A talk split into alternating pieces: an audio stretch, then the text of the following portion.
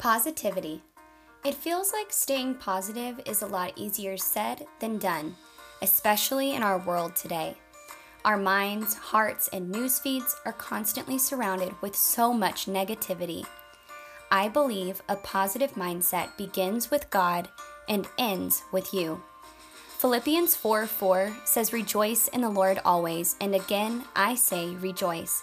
This is not just scripture, it is a call to action. So, how do you find positivity in everyday situations? Stay tuned weekly as we dive into the beautiful chaos of my life, marriage, motherhood, and everything in between. I'm Kaylee Serta, and this is Keep It Positive.